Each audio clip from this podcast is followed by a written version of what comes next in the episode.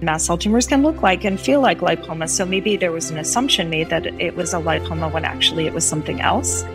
Welcome to Dog Cancer Answers, where we help you help your dog with cancer. Hello, friends. On today's show, we are taking a listener call from a caller named Jenny, who is calling our attention to the need to get all lumps and bumps aspirated and figure out what they really are. To listen to Jenny's question and provide her own answers, oncologist Dr. Brooke Britton is joining us. Dr. Britton, thanks for joining us today. Thank you for having me. So, our call today is from Jenny. Let's listen. Hi, my name is Jenny, and I'm from Minnesota. My question is related to mast cell tumors. I am wondering how common is it for a mast cell tumor to be hidden in a lipoma?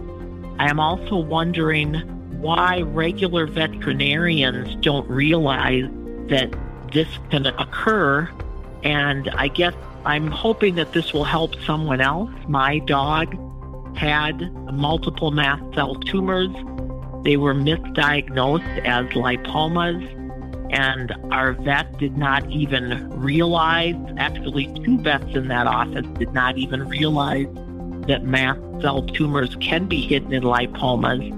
And when we saw the oncologist, he was saying how it's quite common. And I never realized that just the regular veterinarians really don't have much schooling or knowledge in oncology. So I'm hoping that uh, people will get out of this to be aware that a lipoma might not. We had a vet tell us once a lipoma, always a lipoma, and blew me off after our dog had a degranulation event and it was cancer.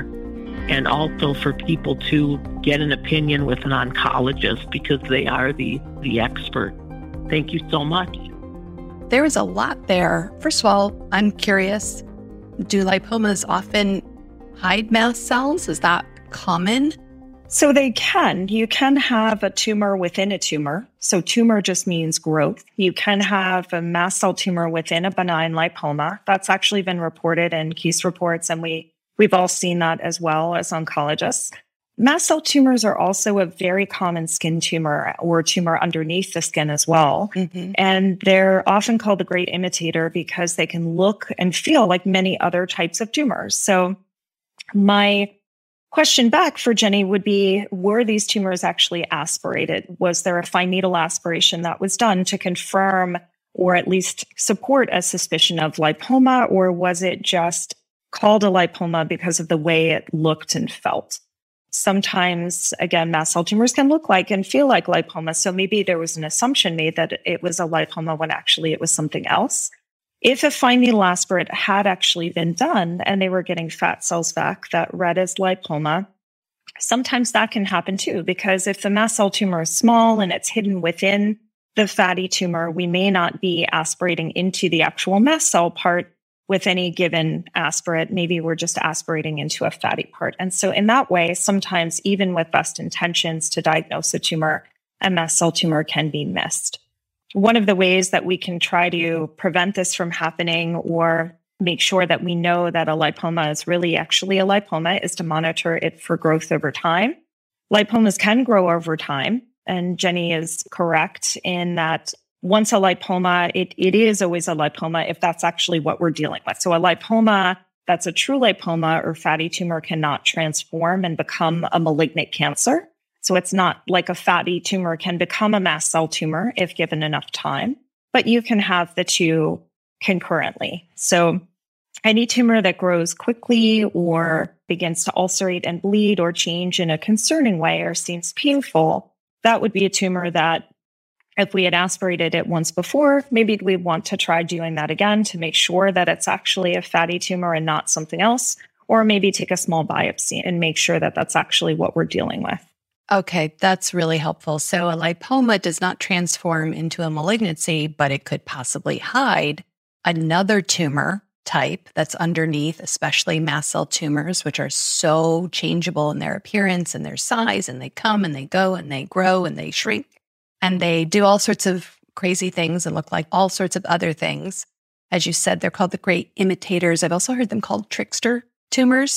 yes. And they really are tricky. And it sounds like in this case, perhaps the tumors that her dog had were assumed to be lipomas and were actually mast cell tumors, or um, maybe a mast cell tumor, maybe even right next to or underneath a lipoma. Is that possible? It is. And I've had circumstances where I've done an aspirate before and it appears to be fatty, even if I send it out to a pathologist and it comes back as a fatty tumor. Mm-hmm. But yet sometimes tumors don't exfoliate or shed their cells as readily when you aspirate them. Usually mast cell tumors do, but there is always a chance that you are doing the aspirate correctly, but you're just not getting enough cells back. Maybe there's fibrous tissue in the tumor, or maybe the tumor is in a difficult location to aspirate or it's very small. And so sometimes even with best intention and good technique, we don't actually get the quote unquote real answer the first time we do the sample. So that's why monitoring these growths over time is important because if they change or if there's a degranulation event like Jenny alluded to, then we understand that truly benign lipomas would not do something like that. So we need to go a little bit further and, and investigate further to figure out what's actually going on. Right. Okay, let's take a short break here. And then when we come back, I want to ask you more about Jenny's question How do we get an oncology appointment these days? And now, a message from your dog. Every day with you is like a day at the beach, and I want as many beach days as possible. I want to run and sniff and find a good stick to carry. I want to roll in the grass and warm my belly in the sun. I want to walk with you, run with you, sleep with you, eat with you. And when I eat with you, I want Everpup. The green, grassy, beef liver spike smell wakes my senses. You may not realize this, but it tastes like homemade gravy especially when you wet it. It infuses any food you give me with health and life and vibrancy. I can feel it, Everpup, traveling to every cell in my body, nourishing each one. It helps me feel like I'm on top of the world. I'm so glad you're giving it to me every day because every day I'm so glad to be with you. I wouldn't have it any other way. I want my Everpup. It just makes me feel good. I am so grateful to be your dog and for the Everpup you give me. So now that you know what your dog wants, get Everpup, the ultimate dog supplement. Everpup is available in select pet shops and on Amazon. But to get the best price possible, join the Everpup Club at everpupclub.com, where you'll get your first jar for just $8 with free shipping anywhere in the U.S. Go to everpupclub.com and use the discount code DPN. That is everpupclub.com. Everpup every day. If your dog has cancer, you need to get a copy of the best selling animal health book, The Dog Cancer Survival Guide. Because no matter what you've heard, there are always steps that you can take to help your dog fight and maybe even beat cancer. At nearly 500 pages, this comprehensive guide is your complete reference for practical, evidence based strategies that can optimize the life quality and longevity of your dog. It's written by two of the most respected names in dog cancer full spectrum veterinarian Demian Dressler and veterinary oncologist Susan Ettinger. With the Dog Cancer Survival Guide, you'll learn everything that you need to know about conventional treatments, surgery, chemotherapy, and radiation, including how to reduce their side effects. You'll also discover the most effective non conventional options, including nutraceuticals and supplements and diet, as well as mind body medicine. What I love most about this book, which I've used with my own dog Kanga when she was diagnosed with cancer, is how to analyze the options and develop a specific plan for your own dog based on your dog's type of cancer and your dog's age, your financial budget, as well as your personality. You can get the Dog Cancer Survival Guide wherever books are sold, but if you get it direct from the publisher, you will save 10% when you use the offer code, especially for listeners of this podcast. Just go to dogcancerbook.com and when you check out, use the promo code PODCAST and you will save 10%. The website again, dogcancerbook.com, and use the promo code PODCAST to save 10%. I want to let you know about an important newsletter. It's called Dog Cancer News. Now, with a name like that, it is not for everyone. But if your dog has cancer, you will want to subscribe. That's because every issue features articles that will be helpful, such as low carb dog cancer diet recipes, new clinical trials, financial resources to help pay for cancer care, information on supplements, and lots of other helpful info that your veterinarian may not know or have the time to share with you. Also, when you subscribe to Dog Cancer News, you will get a weekly update on the topics covered on this podcast, along with links and resources. So, how much does Dog Cancer News cost? Well, today you can subscribe for free.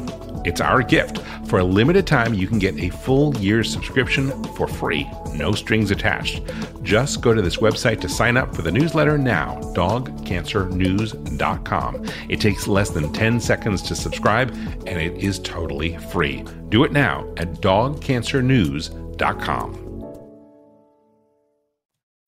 When you need mealtime inspiration, it's worth shopping Kroger, where you'll find over 30,000 mouth-watering choices that excite your inner foodie. And no matter what tasty choice you make, you'll enjoy our everyday low prices, plus extra ways to save, like digital coupons worth over $600 each week. You can also save up to $1 off per gallon at the pump with fuel points. More savings and more inspiring flavors make shopping Kroger worth it every time. Kroger, fresh for everyone. Fuel restrictions apply.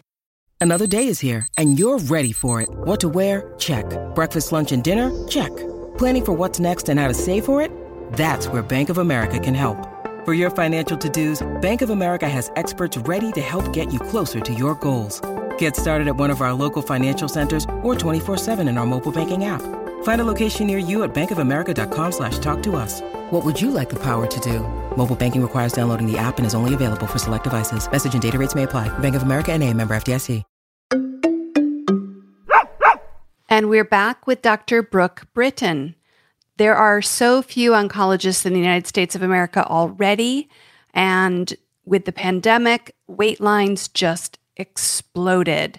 So some people are waiting up to six months to see a specialist for their dog's cancer.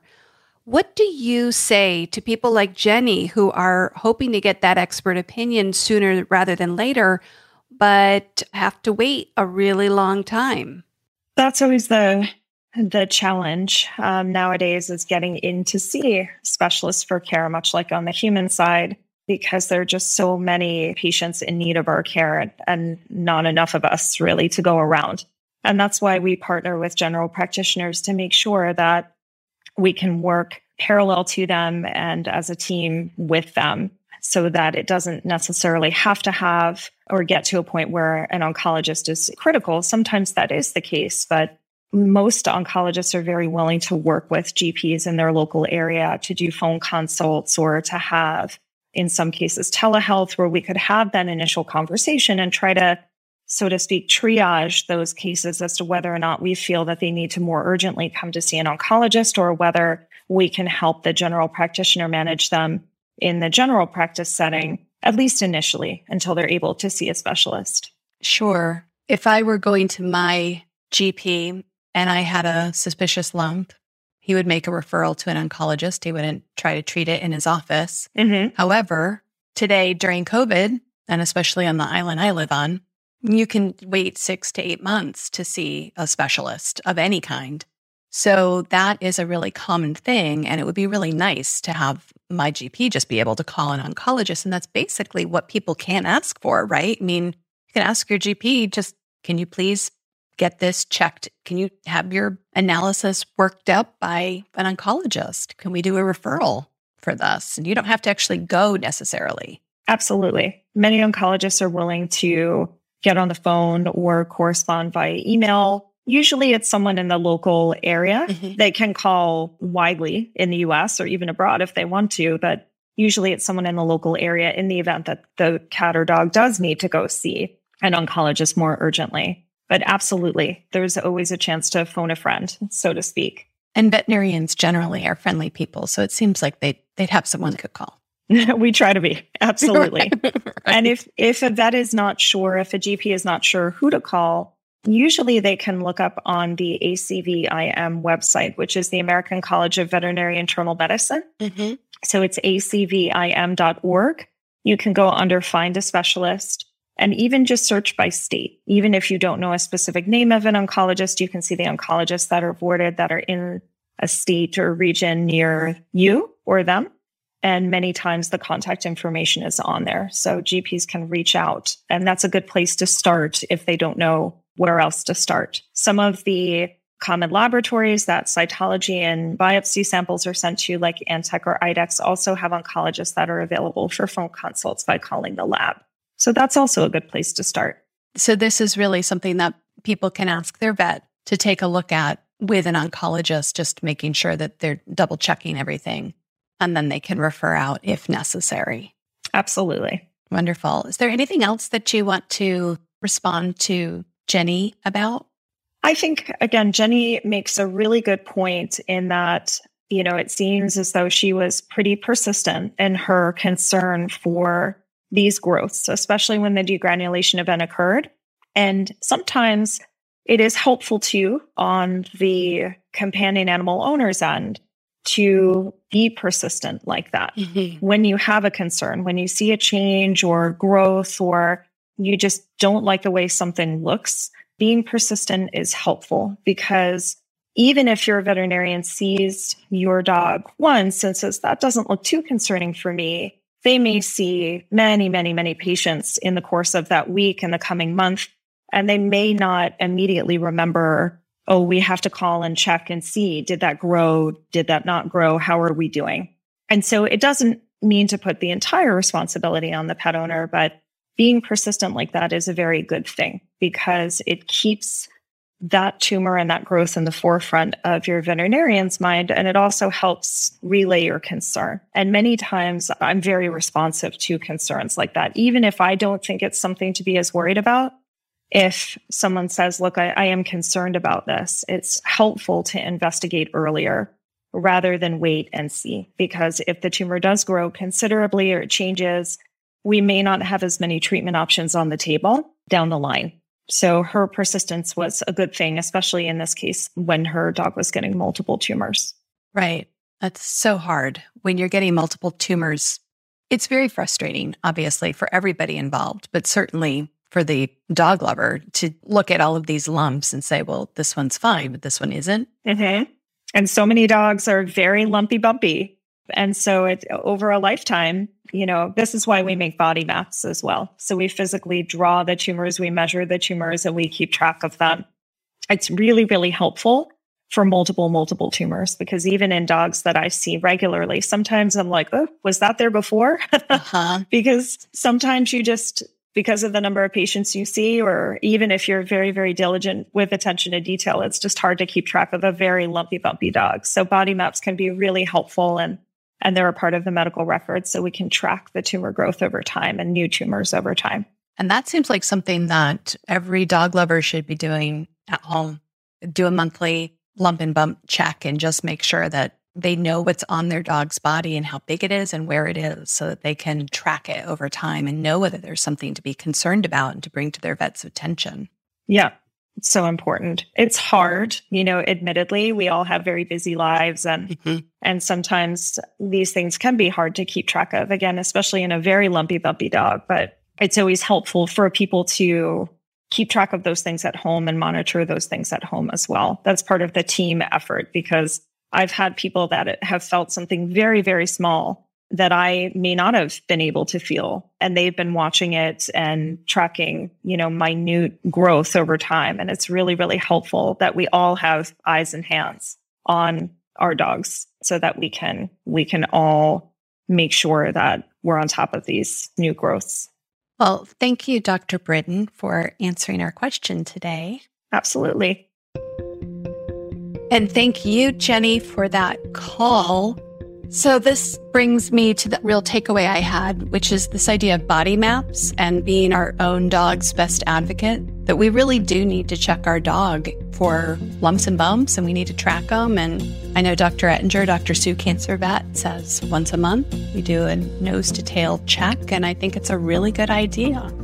This has been a really interesting show. I hope it helps a lot of people just become more aware of what we need to do at home to check our dogs for lumps and bumps and also to advocate for our dogs. As Dr. Britton pointed out, Jenny really advocated for her dog on her dog's behalf with her veterinarian, and that got her better care. If you've got a question, call our listener line at 808 868 3200, and we'll be sure to get it answered on a future episode of Dog Cancer Answers. For all of us here at Dog Podcast Network, I'm Molly Jacobson, and we're all wishing you and your dog a warm aloha. Thank you for listening to Dog Cancer Answers. If you'd like to connect, please visit our website at dogcanceranswers.com or call our listener line at 808 868 3200. And here's a friendly reminder that you probably already know this podcast is provided for informational and educational purposes only. It's not meant to take the place of the advice you receive from your dog's veterinarian. Only veterinarians who examine your dog can give you veterinary advice or diagnose your dog's medical condition. Your reliance on the information you hear on this podcast is solely at your own risk. If your dog has a specific health problem, contact your veterinarian. Also, please keep in mind that veterinary information can change rapidly. Therefore, some information may be out of date. Dog Cancer Answers is a presentation of Maui Media in association with Dog Podcast Network. Is artificial intelligence going to change veterinary medicine? Well, it already has. Right now, on Dog Cancer Answers, we're speaking with Dr. Kelly Diehl of Morris Animal Foundation about how AI is impacting veterinary research and the practice of medicine itself. That's on Dog Cancer Answers.